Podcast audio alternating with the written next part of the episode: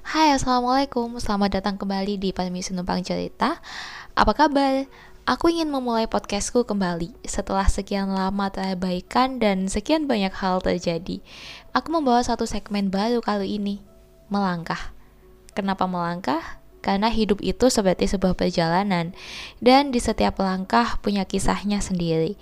Apalagi pada langkah-langkah yang terasa amat berat Rasanya pada momen-momen seperti itu Allah selalu memberi satu poin penting tentang kehidupan yang insya Allah mampu membantuku menjalani hidup dengan lebih baik lagi.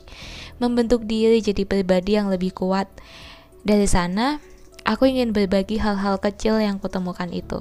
Salah satunya ketika menjalani proses skripsi.